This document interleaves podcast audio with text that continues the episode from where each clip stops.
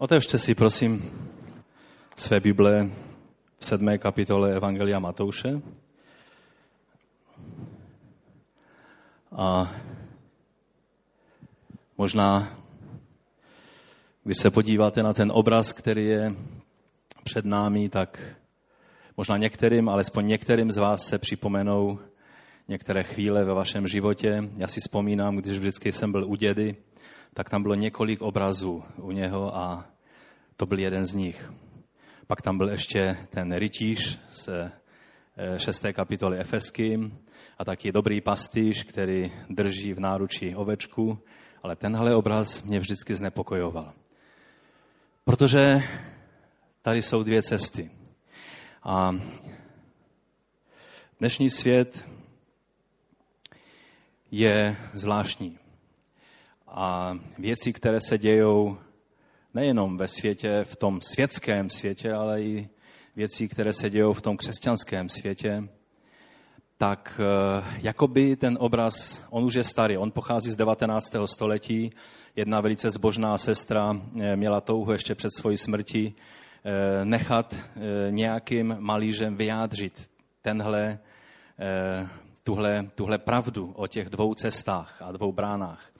A tak hledala dlouho malíře, který by byl dost eh, bohabojný na to, aby to mohl namalovat a ten obraz se stal velice známým v 19. století a vlastně mnozí ho nějakým způsobem takhle i předělávali a, a upravovali a dotahovali některé detaily, protože každá ta osoba, která je zvýrazněna na tom obraze, tak má svůj význam.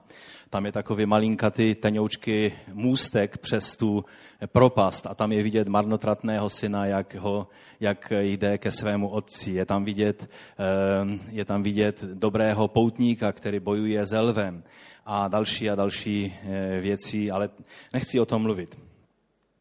Víte, když se tak díváme na ten dnešní svět, jak věci běží, eh, tak se mi hodně připomíná eh, situace, která ještě dřív, než Evropané vstoupili na americkou půdu, když tam indiáni byli ještě tak nějak na svém a lovili svými způsoby, tak tehdy se i na území Spojených států, tam, kde jsou velká města dnes, proháněla obrovská stada bizonů. A možná jste to v nějakém indiánském filmu viděli, ale ta stáda čítala desetitisíce kusů a indiáni měli své způsoby, jak je lovili. Ale jeden z nejúčinnějších způsobů byl, že vždycky každé stádo má svého hlavního takzvaného alfa samce. Jo? To je ten hlavní jedinec, který má na povel celé to obrovské stádo.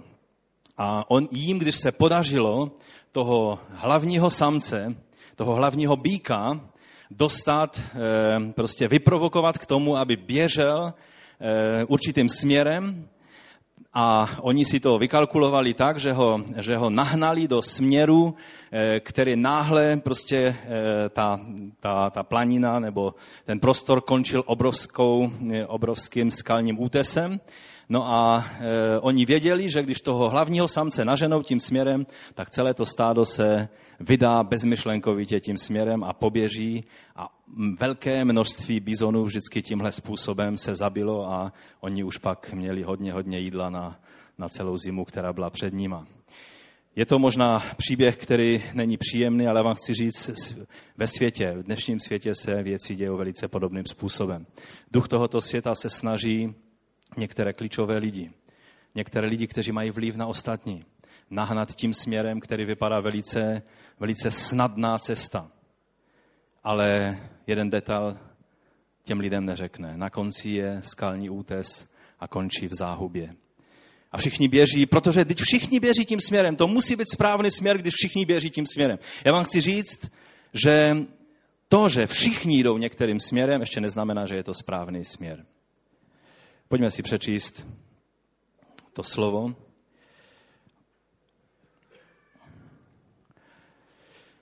Vcházejte těsnou bránou.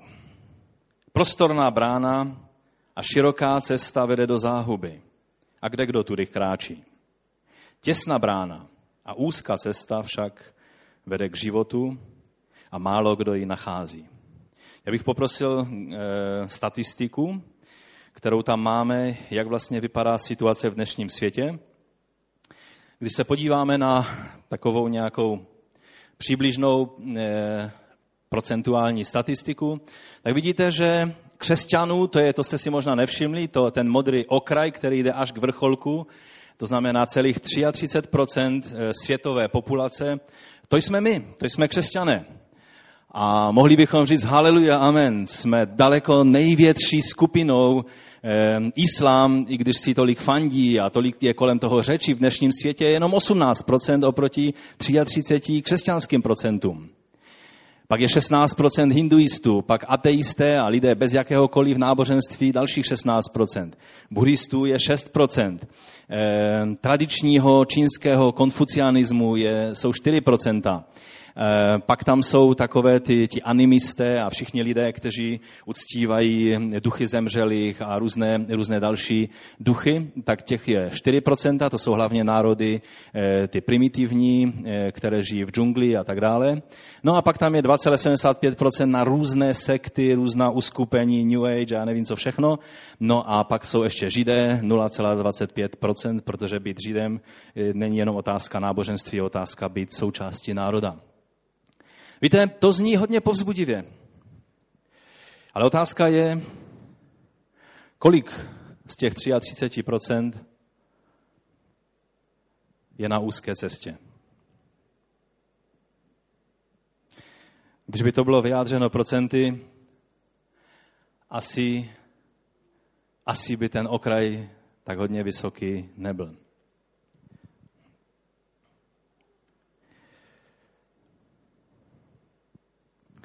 Možná si řeknete, no to není asi nejlepší téma na kázání v České republice, ve sboru, kde stále mnoho židlí eh, je, je prázdných a chtělo by mluvit o něčem jiném, než ještě zkomplikovat tu cestu, která směřuje k Bohu. Přece pokud chceme, aby ty řady se zaplnily, aby, aby evangelium přijalo mnohem víc lidí, ti všichni naši sousedi, aby přijali evangelium, tak je třeba jim usnadnit cestu k Bohu. A ne ji zkomplikovat. Ten obraz patří do dějin, to patří do 19. století, to patří do doby, kdy eh, Jonathan Edwards kázal to své kázání o pekle, kdy lidé se třásli strachy před peklem, objímali židle a, a, a prosili o odpuštění každého člověka, koho potkali, protože tak prožívali realitu soudu Božího, který na ně přišel a prosili, s pláčem prosili o milost. Ten obraz patří do té doby, co dneska s tím tady strašíš. To je velice běžný pohled dnešních křesťanů. Mnozí taky by mohli se na to podívat z teologického hlediska a říct, teď, tak jak to potom je? Přece Ježíš, když přišel, tak řekl, že jeho ovce mají život a mají ho v hojnosti. Přece život na úzké cestě, kde toho, co nemůžeš a nesmíš, je víc než toho, co můžeš a co je prospěšné, to nemůže být hojný život. Teď je to okleštěný život. Na té úzké cestě vlastně sáhneš takhle rukou do boku a už ta tvoje ruka je mimo tu cestu. To na široké cestě, tam toho prostoru je dost. Jak to potom je? Máme přece být tolerantní, každý je jiný, každý to rozumí jinak. Máme přece, každý, každý Biblii vnímá jiným způsobem a, a je to dobré a rozmanitost je dobrá, to jsou všechno, to je všechno pravda. Máme přece být tolerantní, ne? Nemůžeš říkat, že je jenom jedna pravda. Každý tu svoji pravdu vidí trošinku jinak. Teď byla konference, misijní konference, kterou jsme tady několikrát oznamovali.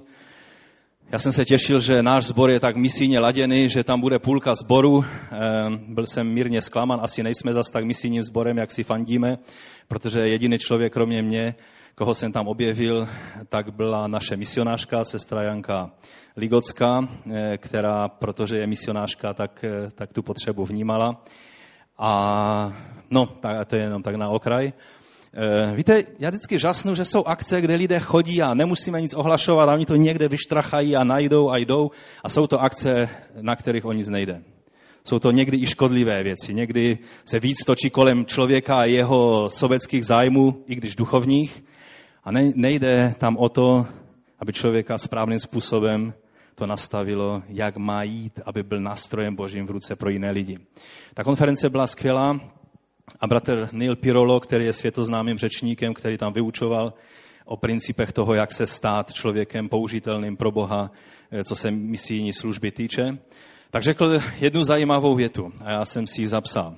Ti, kteří tolik mluví o toleranci, se stávají velmi netolerantní, když jim začneme tvrdit, že jsou určité pravdy, které jsou absolutní. Víte, lidé, kteří tolik zdůrazňují toleranci, najednou se stanou velice netolerantní. Lidé, kteří říkají, ať si každý žije, jak chce, ať má každý, jaké chce názory. Když řeknete, ano, já mám názor, že homosexualita je hřích, a e, který, který i když ten člověk e, se mu zdá, že prožívá prostě tu náklonnost, že je to vrozené a tak dále. Přesto Bible mluví o tom jako o hříchu, který když někdo bude páchat, tak je vinen Božího soudu a je oheň na střeše. Najednou se všichni stávají velice netolerantní.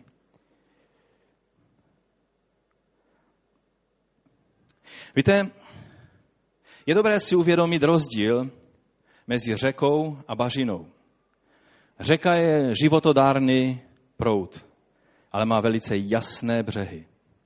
Má jasné hranice. Víte přesně, kde končí řeka a kde začíná břeh. Bažina, mnozí lidé zahynuli na bažině a to, že jsou v bažinách, se dozvěděli až potom, co už nebylo z toho východisko. Že bažiny, za prvé tam jsou plyny, které vás usmrtí, za druhé, čím více se tam tak nějak snažíte z toho dostat ven, tak vás to vtahuje. Kde končí, kde začíná, je velice složité poznat. My jsme v Boží řece. Ale ta řeka má přesně stanovené hranice. Ale řeka to je život. Žálm 16 říká, stezku života jsi mi ukázal, úzkou stezku. Ve tvé přítomnosti je plnost radostí a nekonečné blaho je po tvé pravici. Víte, právě v tom je ten paradox. Na té široké cestě se zdá, že je všechno všeho pod dostatkem, všechno můžete, všechno je dovoleno, všechno vlastně je možné. A proč je tolik sebevražd mezi lidma? Proč je tolik neštěstí mezi lidma? Když na té cestě je všechno možné. Ta úzká cesta je velice omezující. Je to tak, jak bratr Vladek Rudsky na modlitbách řekl to své vidění, když byl v klinické smrti. Tak viděl vlastně silnici a po, po bocích bylo velice silné, průhledný materiál, něco jako sklo. A ty příšery démonské narážely na to a nemohli na tu cestu. Ale pak řekl zajímavou věc, která mě hodně dala k přemýšlení. Na té silnici byla bílá čára, která šla až na horizont. A jeho úkolem bylo jít ne takhle po té cestě, jak se mu zlíbilo, ale bylo jít po té bílé čáře. To je ta úzká cesta. Je velice jasně definovaná. Jedině tehdy, když jsme na stezce života podle toho žálmu, tak je možná plnost radosti. Ale to tajemství je v tom, že nekonečné blaho je kde? Kdekoliv? Pane, a pojď dneska se mnou tam, kam já jdu? Ne. Nekonečné blaho je po tvé pravici. Když jsi po pravici Boží, když ty jdeš s ním tak, že on je ten, který, který určuje směr tvé chůze a e, všechny ostatní věci, tehdy v tom je to tajemství, které poznají pouze ti, kteří jsou na úzké cestě. Ti poznají plnost radosti a nekonečné blaho. Víte, tajemství svobody není v tom, že si budu dělat, co se mi zlíbí, co uznám za dobré, ale že budu vždy schopen naprosto svobodně a bez zábran zvolit to, o čem vím, že je cesta života. Že je to cesta Boží vůle. Mnohdy, když mluvíme o svobodě, tak máme takový pocit, že ve svobodě je spontánnost. A v tom, když jste na úzké cestě, tak je to cesta zákonnictví. Smíš, nesmíš. Já vám chci říct, největší svobodu mají ti, kteří přesně ví, kudy má směřuje úzká cesta. Je to jako v hudbě. Víte, možná my lajkové bychom si mohli myslet, že nejspontánnější a nejlepší improvizátor v hudbě to je ten, který nezná žádné noty, který poprvé drží housle v ruce, eh, nebo poprvé se posadí za klavírem. No a teď prostě není omezen žádnou teorií, není omezen žádnými nějakými notami, kdo by se učil noty přece, ne?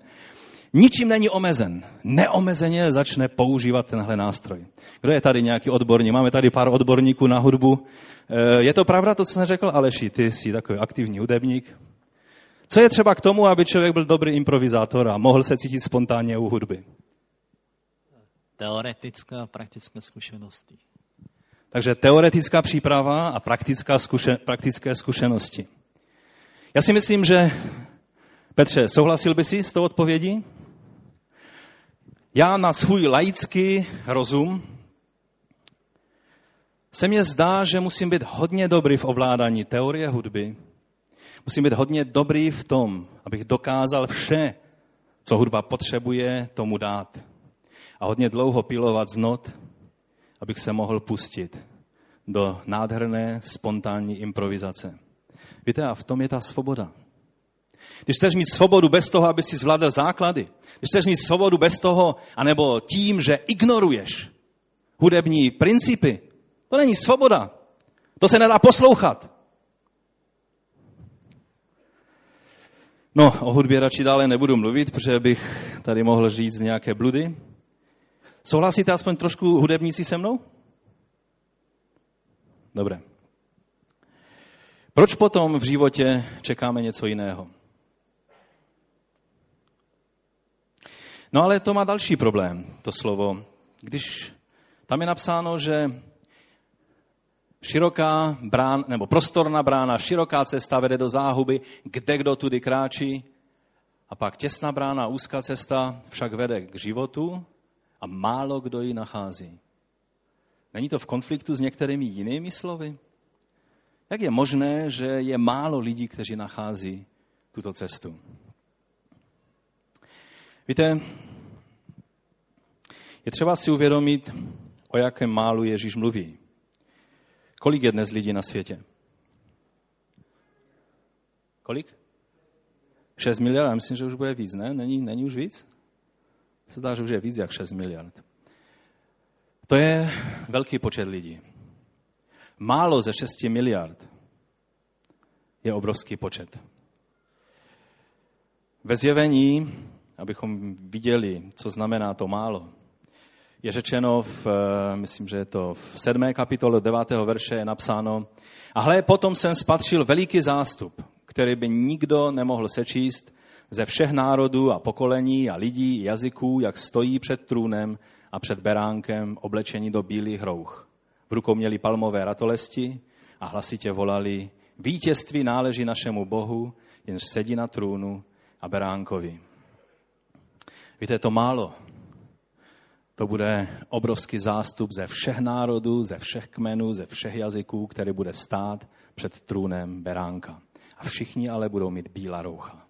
Budou očištění krví beránkovou. Nebudou to lidé, kteří se takhle potulují po té široké cestě, ale budou to lidé, kteří jdou věrně za svým pánem po té úzké cestě a ví, proč se sebe omezili. Ví, proč dělají e, některé věci a ví, proč nedělají spoustu ostatních věcí a chtějí dojít vítězně až do cíle, protože ne ten, kdo začal, ale ten, kdo došel vítězně až do cíle, bude spasen. Amen? Je to biblické, co jsem teď řekl? Taky samozřejmě platí slovo Ježíšovo, kde je e, napsáno, že, že je vlastně žeň veliká a dělníků málo. Ano, žeň je veliká, ale přesto procento těch, kteří chodí po širokých cestách tohoto světa, je stále obrovská převaha. Není to boží vůle, je to realita. Není to boží plán. Bůh touží potom, aby každý dostal nabídku spásy. Ale co s tou spásou člověk udělá, je čistě a ryze na něm. Není to, že Bůh se rozhodnul, že většinu zahubí, on v Ježíši Kristu vyvolil každého člověka, ale ne každý člověk přijal. A proto ta realita je, že je málo těch, kteří na tu úzkou cestu vstupují. Spasení budou jenom ti, kteří jsou na úzké cestě. Pojďme se podívat na to slovo trošku v kontextu. Takže od 13. verše přečteme až po 27. Vcházejte těsnou bránou. Prostorná brána a široká cesta vede do záhuby. A kde kdo tudy kráčí? Těsná brána a úzká cesta však vede k životu a málo kdo ji nachází. Dávejte si pozor na falešné proroky, kteří k vám přicházejí v ovším, ovčím rouše, ale uvnitř jsou to draví vlci. Poznáte je po jejich ovoci. Sklízejí se snad hrozny strní a fíky z bodlačí? Tak tedy každý dobrý strom nese dobré ovoce a špatný strom nese zlé ovoce. Dobrý strom nemůže nést zlé ovoce, stejně jako špatný strom nemůže nést dobré ovoce. Každý strom, který nenese dobré ovoce, bývá vyťat a vhozen do ohně. A tak tedy poznáte je po jejich ovoci.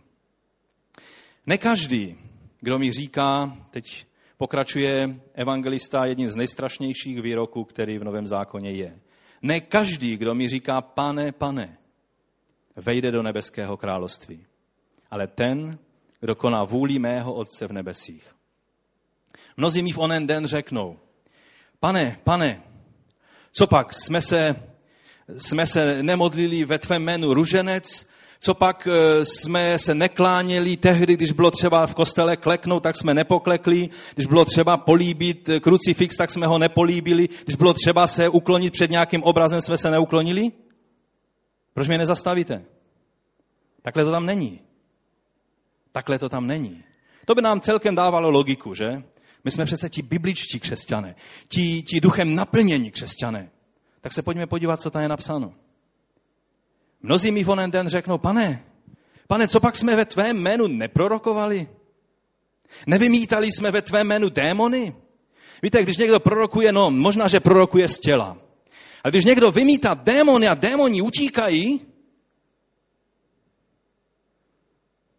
to už je přece něco jiného, ne?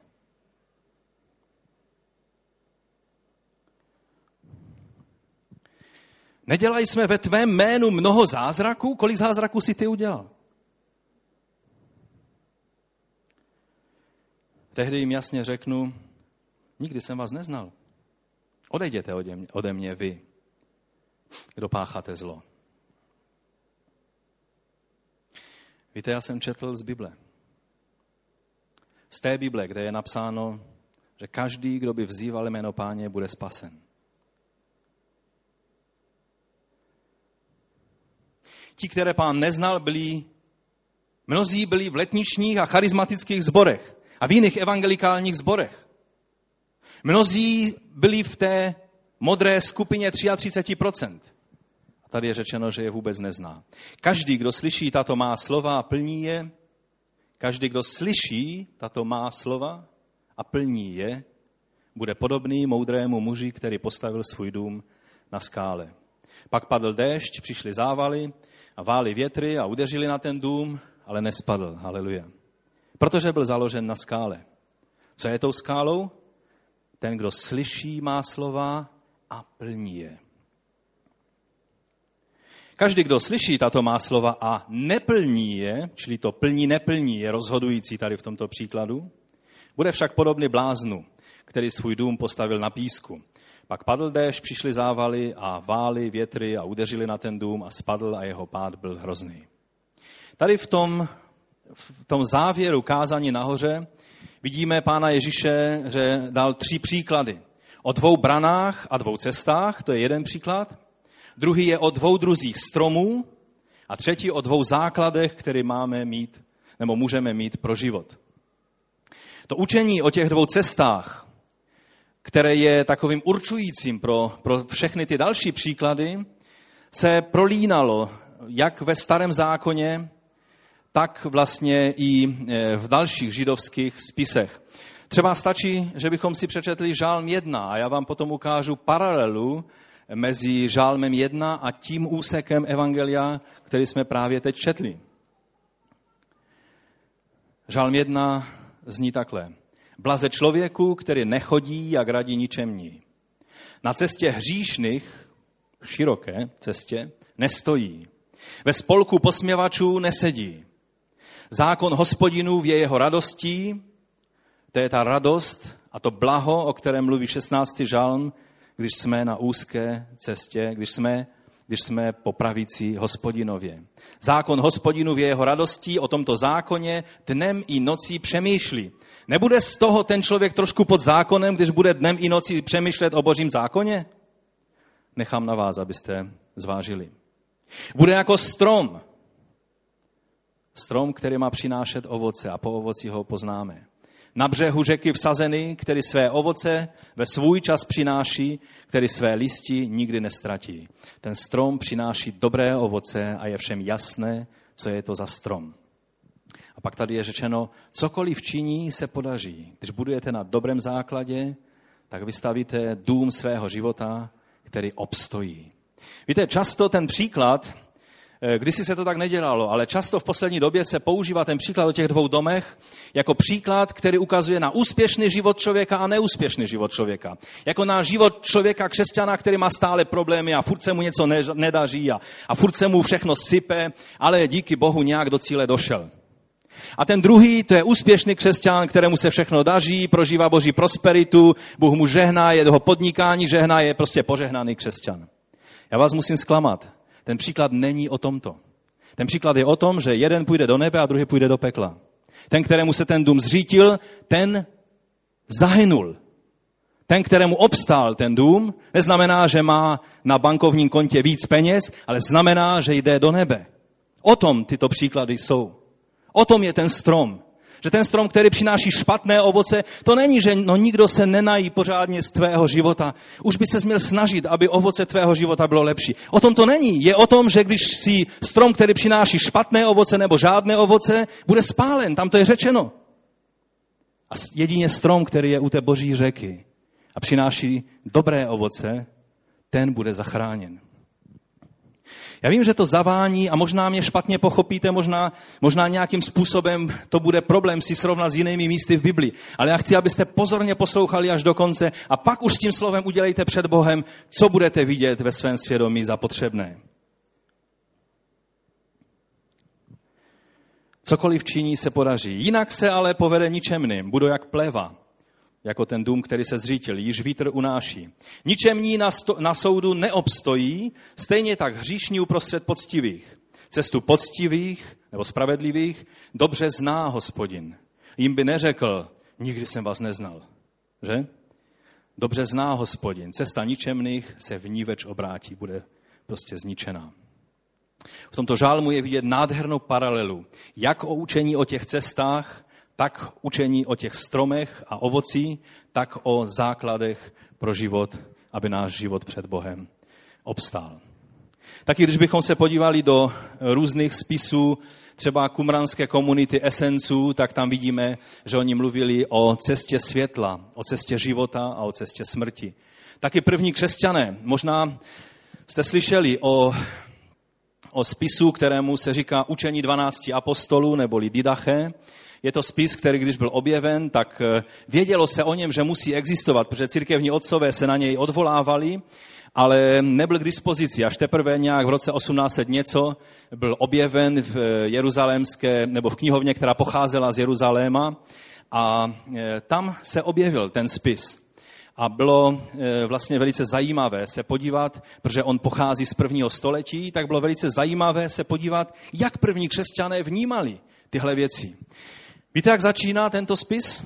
Já, ho, já jsem si tady vzal spisy e, apoštolských otců a přečtu vám začátek učení 12 apoštolů. Jsou dvě cesty, cesta života a cesta smrti. První křesťané v těch věcech měli docela jasno. Tyto dvě cesty se v mnohem líší. Cesta života je tato. Za prvé budeš milovat Boha, který tě učinil, za druhé svého blížního jako sebe samého. Vše, co nechceš, aby se ti stalo, sám nečiní jinému. A pak pokračuje všechna požehnání a rady, které vlastně máme v Novém zákoně. Končí to. Budeš nenávidět všechny, všechna, všechno pokrytectví a vše, co se pánu nelíbí. Budeš nenávidět to, co se pánu nelíbí. Neop, neopustíš přikázání páně, není to být pod zákonem, když dodržuješ přikázání. Budeš střežit, co jsi přijal nic nepřidáš ani neubereš.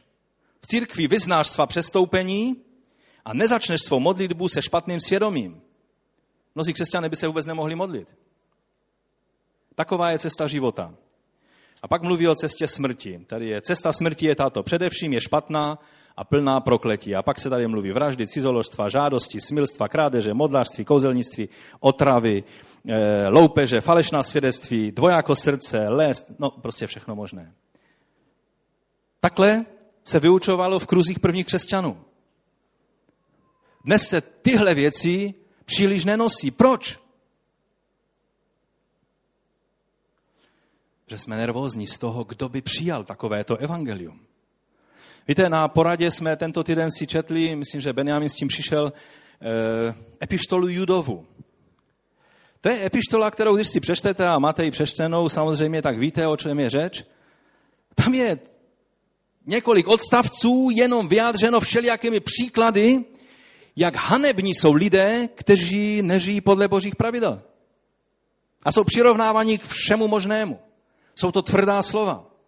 Já jsem si to vždycky vysvětloval, no to je tím, že epištola Judova pochází, protože takový ten eh, názor eh, biblistů byl, že je to jedna z nejposlednějších epištol, že už tehdy začínal prostě zákonnictví a že eh, říká se druhé Petrově a, a Judově epištole, že jsou to takzvané katolické epištoly. No jasně, no prostě tam už začínal ten katolický odklon, bylo to druhé století, konec druhého století. Víte, já jsem si nedávno koupil nejrespektovanější biblický slovník šesti dílny, takhle velký, mám ho v počítači. A tak jsem se díval, co tam se mluví podle nejnovějších poznatků o epištole Judově. A musím vám říct, čím novější poznatky, tím blíž k apoštolům ta epištola jde. A nejpozději vznikala v 50. roce, to znamená 20, necelých 20 let po ukřižování pána Ježíše. Autorem, předtím se navrhovali všichni možní lidé, kdo mohl být autorem. Dnes se připouští, to musel být Juda, protože to má tak silně palestinské, židovské kořeny, ta epištola, že vlastně máme touhle epištolou náhled na to úplně nejjednodušší primitivní křesťanství z, z Izraele doby těsně po tom, co pán Ježíš byl ukřižován. Já jsem si, když jsem to přečetl, jsem si položil otázku, no počkejte, Kdy církev rostla úplně expanzivně, úplně nejrychleji? V prvním století. Tehdy, když neměli e-maily, neměli SMSky, neměli auta, neměli tyhle věci, evangelium Kristovo, takovéto evangelium. Jsou dvě cesty. Buď si na jedné, nebo si na druhé. Takovéto evangelium obrátilo římskou říši na ruby. A já si myslím, že někdy to je opačně. Než abychom se strachovali, jestli nesta, nes, nešlapneme na kuží oko nějakému člověku tím, že budeme ukazovat svaté boží požadavky, tak, jak oni jsou. Obáváme se toho, že no, ti lidé se otočí k nám zády a půjdou si svou cestou. To už je na nich. Ale na nás nemáme právo, abychom hlásali jiné evangelium, než to, které bylo dáno apoštolům.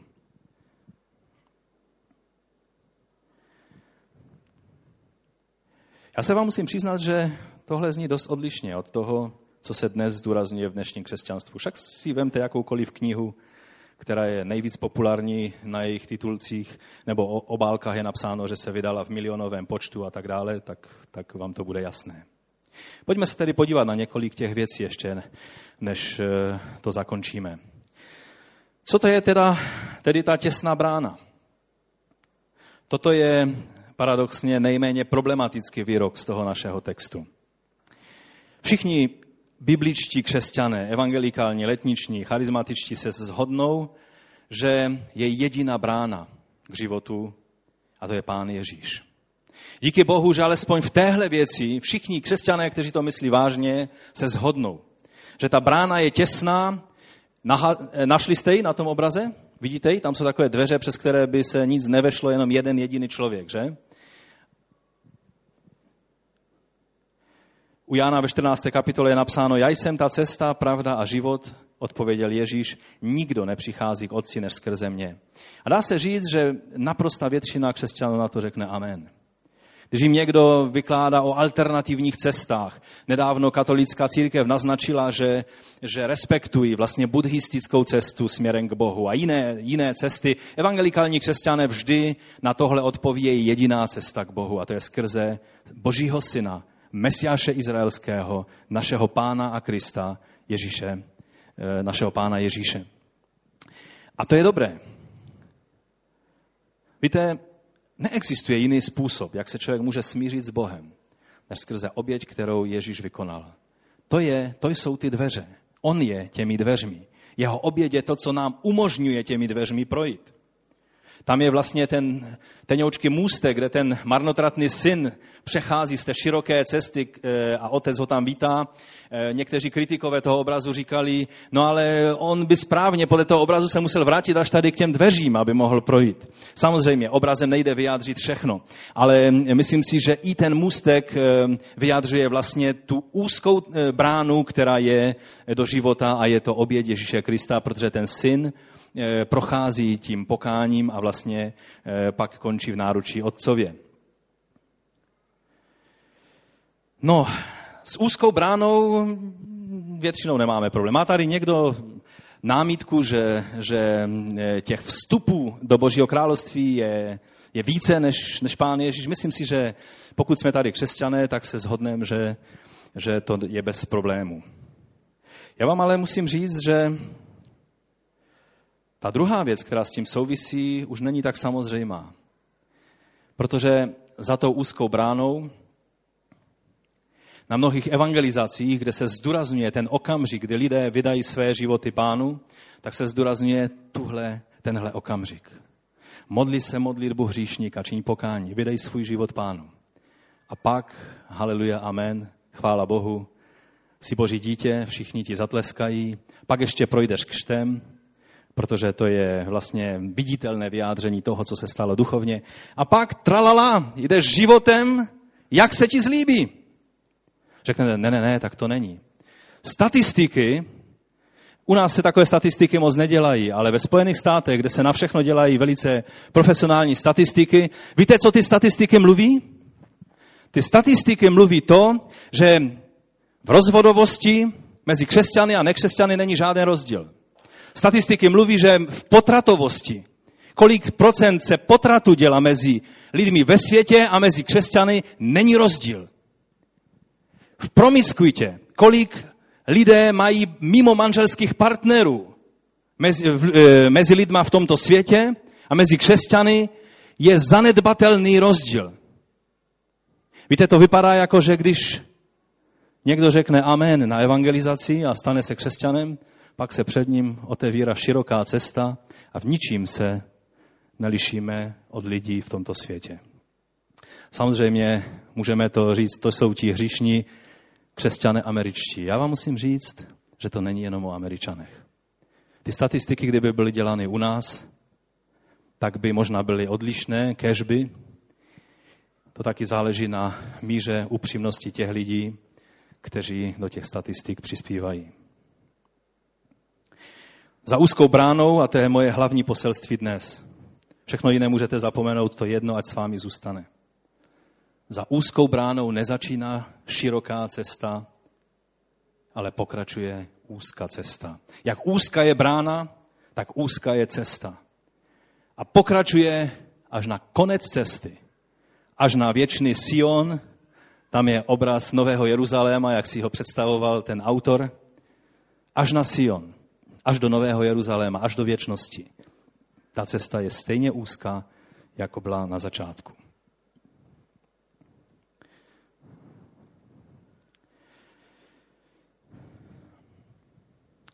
Za další, jak se poznám, že na které cestě jsme?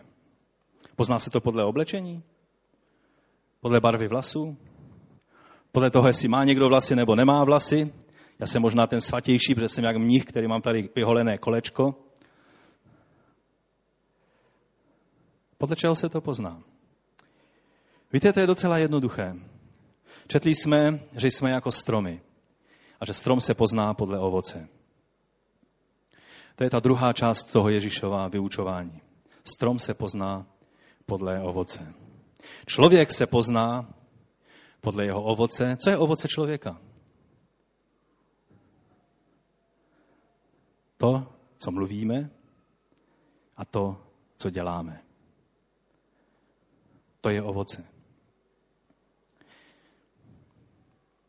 Pokud si na cestě života, na té úzké cestě, pak se to pozná podle ovoce ducha. Na úzkou cestu se totiž nic jiného než ovoce ducha nevejde. Na úzkou cestu se nic jiného než ovoce ducha nevejde. Pokud jste na široké cestě, pak se to projeví podle skutku tělesnosti. Když se podíváme do známého úseku Bible, Galackým 5. kapitola 19. verše po 23., tak tam jsou projevy těla a ovoce ducha. Projevy tělesnosti jsou zřejmé. Patří sem cizoložství, smilstvo, nečistota, nestydatost, modlářství, čarování, nepřátelství, svárlivost, nevraživost, zloba, soupeřivost, roztržky, sekty, závidění, vraždění, opilství, obžerství a další, když bys si říkal, no v tom seznamu já nejsem, a další podobné věci. Varují vás. A zase bychom mohli říct, no tady se mluví o tělesných křesťanech, a potom se mluví o duchovních křesťanech. Špatný, špatný dojem. Tady se mluví o lidech, kteří si říkají křesťané, ale pro svou tělesnost nejsou na úzké cestě, tudíž nejsou křesťané. A pak se mluví o těch, kteří žijí duchem, projevuje se u nich ovoce ducha a jsou křesťany. A jsou na cestě věčnosti. Varuji vás, jak už jsem vám říkal, ti, kdo tyhle, tohle dělají, nebudou mít podíl na Božím království. Nebudou mít podíl na Božím království, cokoliv to znamená. Ovocem ducha je pak láska, radost, pokoj, trpělivost, laskavost, dobrota, věrnost, mírnost a zdrženlivost. Tomu se žádný zákon nevyrovná. Jak můžeš tvrdit, když žijeme vírou? Spasení jsme z víry, jsme spasení z milosti. Jak můžeš tvrdit, že to, jestli budu spasen nebo ne, o tom rozhodují skutky? To je častý argument, který mnozí křesťané, kteří studují celé učení o milosti a o víře, tak nutně musí přijít s tímhle závěrem. Když jsme spaseni s vírou, jak můžou rozhodovat skutky, to, co dělám a co mluvím o tom, jestli jsem spasen, anebo ne.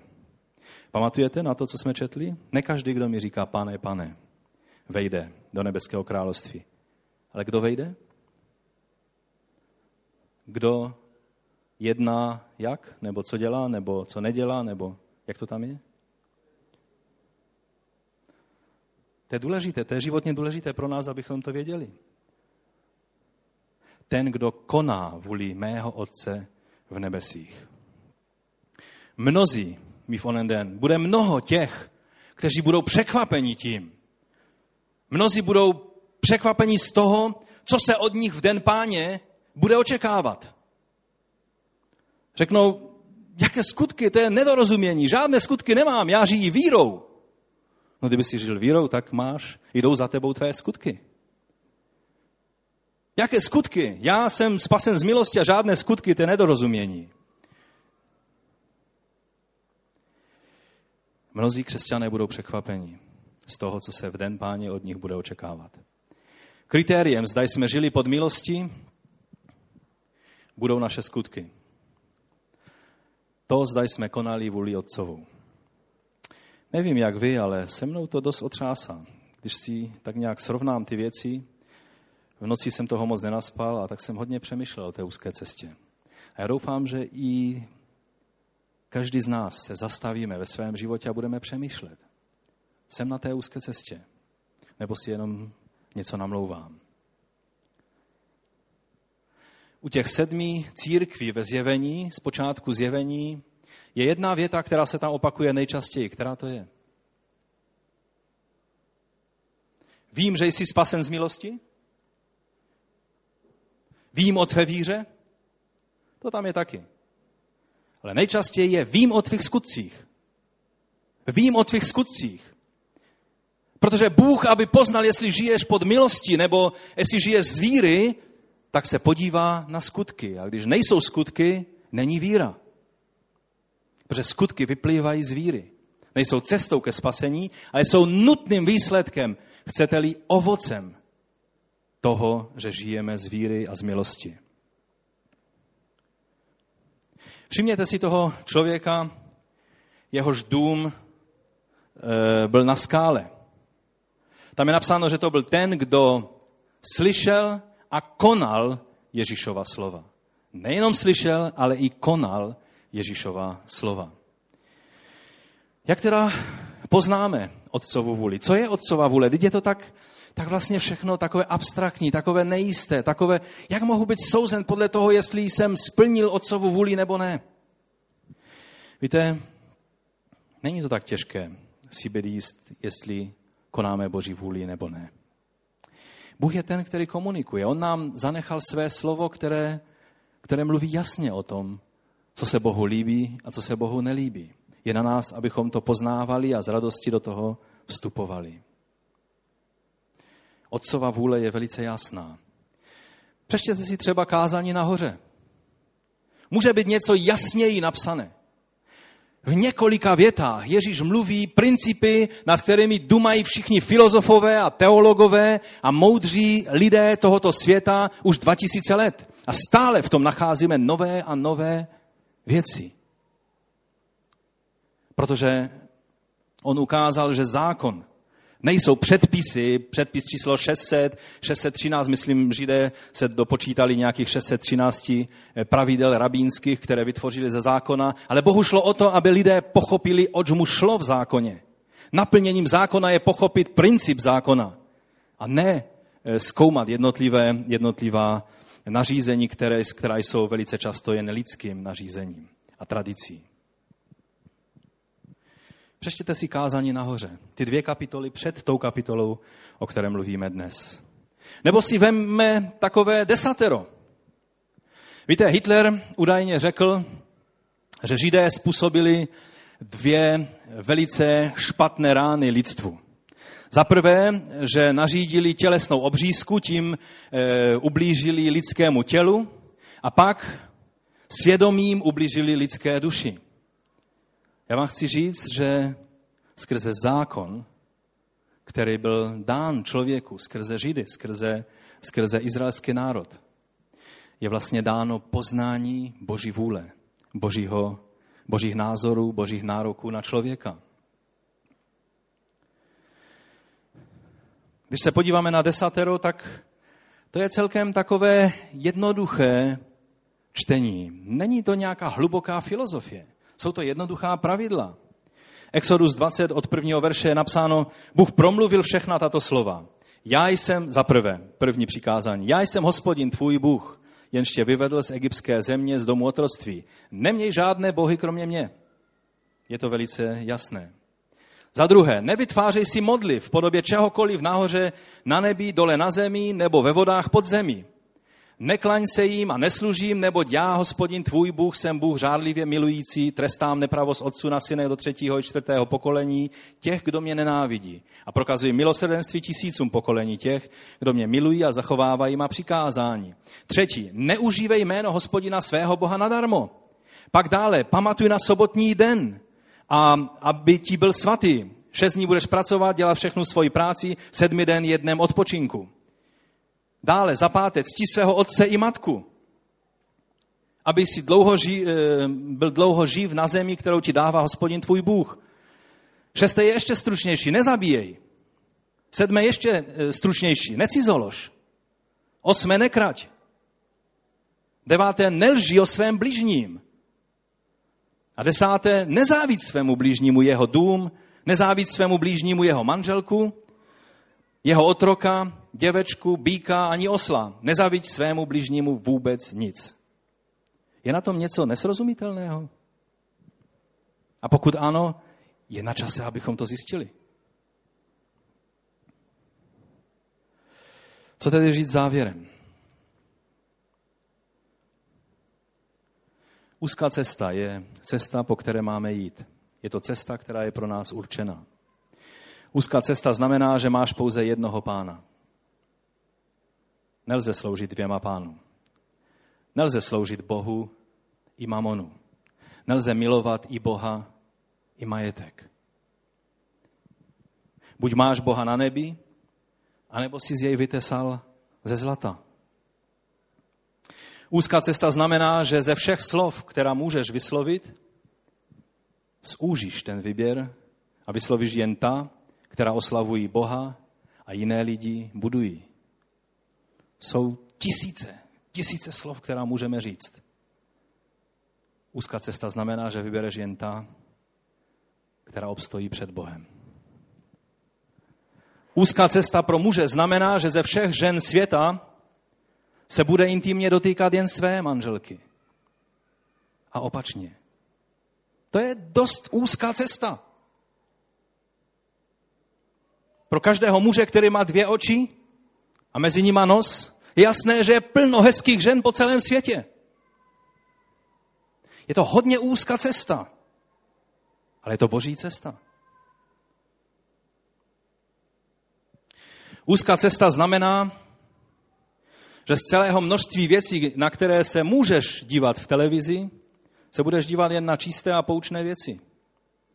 To je hodně zúžená cesta. Úzká cesta znamená, že z milionů, možná já nevím, 100 milionů www stránek na internetu nikdy nepoužiješ ty, které jsou ať o pornografii, okultismu a o nějakých jiných špatnostech. To je sebeomezení. To je zákon. Úzká cesta znamená, že ze všech zaměstnání, která bys mohl dělat a být v nich zaměstnán, budeš jen tam, kde tě nebudou nutit lhát a podvádět. Buď je ty naučíš přestat lhát a podvádět, nebo z té lodi vystoupíš dřív, než na ní přijde Boží soud. Úzká cesta znamená, že ze všech věcí, co by tvoje děti chtěli, jim dovolíš jen to, co je pro ně požehnáním. A ze všech způsobů, které dnes existují v přístupu k výchově dětí, zůstaneš trpělivě u té vyzkoušené tisíce let staré boží rady. Úzká cesta zkrátka znamená, že ze všech tisíců možností, co bys mohl dělat se svým životem, budeš dělat jen to, co víš, že je pro tebe boží vůle a boží plán. Řekneš, no ale to jsi pořádně pod zákonem, bratře. Říkej tomu, jak chceš. Já tomu budu říkat, že chci zůstat na úzké cestě, abych došel do toho cíle. Víte, ta široká cesta, to je jak s těmi buvoli. Všichni běží, ujišťují se, ten tam taky jde a ten si to taky dovolí. Jak když slyším argument nějakého křesťana, a teď ten to dělá taky a, a, a, a to je v pořádku, to se mu všichni ve sboru klanějí. Co to je za argument? To si myslíte, že tam, když budete stát u toho ohně, tak budete říkat, ale teď jsem viděl do toho ohně padnout tam toho a onoho a i ten tam byl. A všichni se mu klaněli a je v tom ohni. To tam chceš skončit taky? Postaňme k modlitbě. Nevím, jak bych to nazval. Nevím, jak bych to definoval. Vím, že to lze špatně pochopit. Ale vám chci říct, je čas se zastavit a podívat se na svůj život a říct si, jsem skutečně na úzké cestě. Ty volby, kdy se každý den rozhodují, jsou to volby, které mi radí Bůh, anebo jsou to volby těch ostatních bizonů, kteří běží všichni stejným směrem. Pane, já tě prosím, abys nám pomohl. Abychom nejenom vstupovali úzkou bránou, ale abychom potom, co vstoupíme úzkou bránou, nepřešli na tu širokou silnici, ale abychom zůstali na té úzké cestě celý život.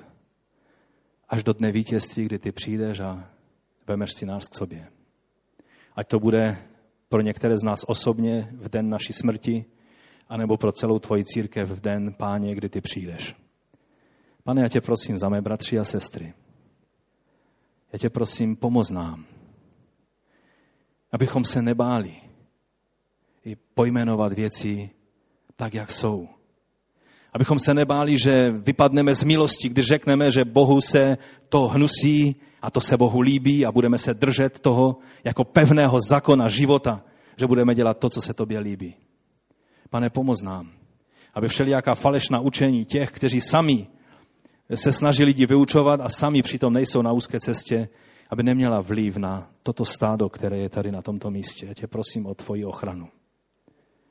Pane, ty sám způsob, že budeme tvými nástroji, kteří se správně rozhodují vybírat vždy tou úzkou cestu. abychom mohli prožívat to nádherné blaho, které vyplývá z toho, když jsme po tvé pravici. Amen. Pán vám žehnej.